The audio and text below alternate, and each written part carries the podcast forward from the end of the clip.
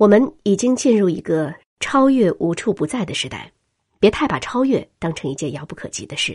你、我、他，我们生活在今天，想要超越，并不像想象中的那么难。举个简单的例子，今天的任何一个路痴，在导航的帮助下，都可以放心大胆的开车上路了，去往那些并不熟悉的目的地。这是时代带给路痴的福利。因而，路痴的表现也可以超越以往任何一个熟记地图的老司机，但这并不意味着路痴的认路能力更强，只不过在结果上真的神奇的就超越了。因此，在这个时代，我们要有底气，敢于梦想，敢于去超越。好，来说说马斯洛的理论。马斯洛是一位人本主义心理学家，他提出了著名的需求层次论。他的理论在某种意义上超越了以往所有的哲学家，为什么呢？因为在马斯洛之前，伟大的哲学家们主要是靠个人思辨或者哲学对话、辩论等形式去研究哲学命题，而马斯洛则是通过对很多个不同人的访谈形成了他的结论。这相当于是最早引入了类似大数据的研究方法。按说，以今天人们司空见惯的大数据来看。马斯洛的数据量其实并不大，他只是访谈了一百多个人，这和现在的海量数据或全样本概念都相差甚远。不过，这里面有一个误区是有必要厘清的：大数据的意义是什么？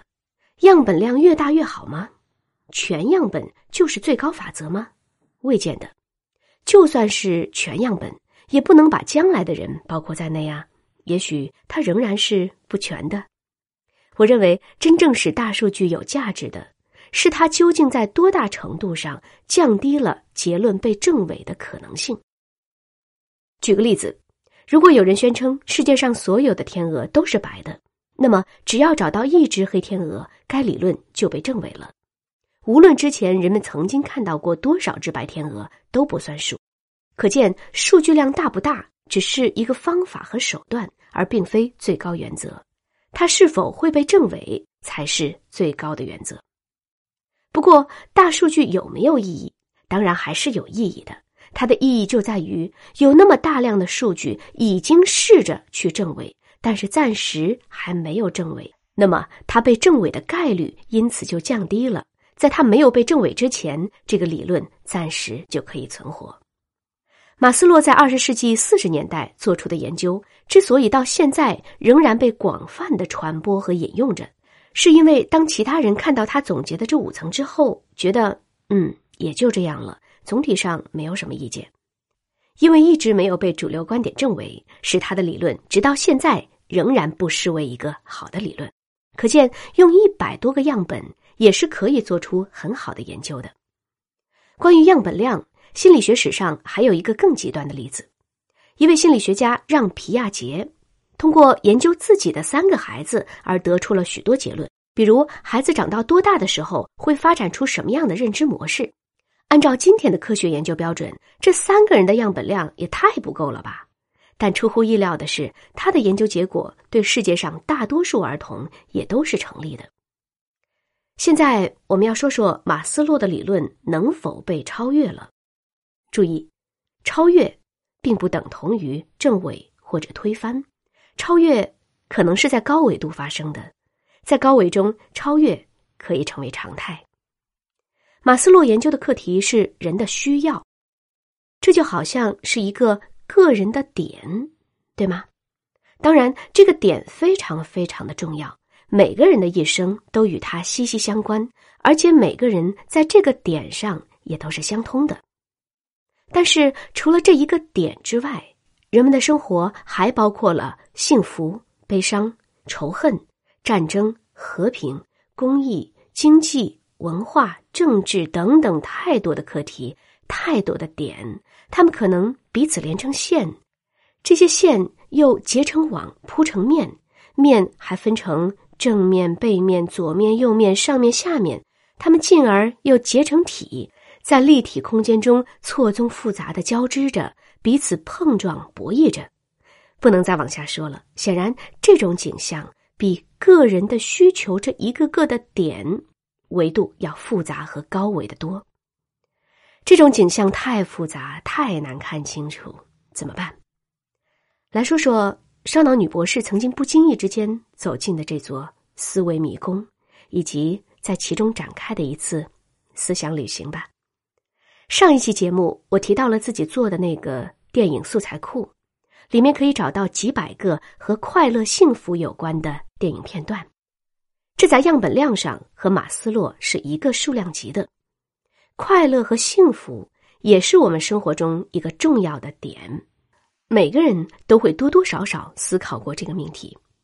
不过，快乐也只是临危点状的一个关键词。在我的电影素材库中，包含了五千个以上不同的关键词，比如快乐、悲伤、爱情、朋友等等，五千个。基本上相当于四级词汇量吧，反正生活中常用的词基本都有。然后一个有趣的现象出现了：当某个人获得好东西会快乐，当某个人失去好东西会悲伤，还有当某个人快乐的时候可能找朋友来分享，当某个人悲伤的时候可能会有朋友来安慰他。反正电影里经常是这样的。那么这三个词“快乐”“悲伤”“朋友”就彼此串在了一起。哇哦！现在您在想什么？是不是和我当年想的一样？如果这五千个词能够就像这样彼此相连，串成一张巨大的网络，哇塞！那我们不就解开了生活的全部奥秘了吗？你敢想象吗？五千个词串在一起会变成什么样的景象？那就是关于世界运行的全部景象近在眼前啊！可是要知道，这可不是一件很容易的事。每个词，哪怕平均只看十二个片段，每个片段五分钟，五千个词就是五千个小时。如果一天工作十小时，那就得看五百天。反正我是真的看了很久。太想把它们串在一起了，这个景象实在是太诱人。顺便的说，计算机能干这事儿吗？以我个人粗浅的判断，即便现在阿法狗打败柯洁了，人工智能到目前为止依然做不了这事。如果你问人工智能什么是幸福，它会给你一个让你满意的答案吗？于是烧脑女博士就这样看啊看啊想啊想啊，当然还需要看各种书作为参考。最后，我自认为是看见了那个复杂又奇妙的景象。至于它长什么样子，容我慢慢讲。假如几句话就能讲清楚，那我是要把以往那些有着非凡智慧的哲学家当成空气吗？我也没这胆儿啊。不过今天可以先透露一个线索：康德曾经说过一句非常耐人寻味的话。有两种东西，我对他们的思考越是深沉和持久。他们在我心灵中唤起的惊奇和敬畏，就会日新月异、不断增长。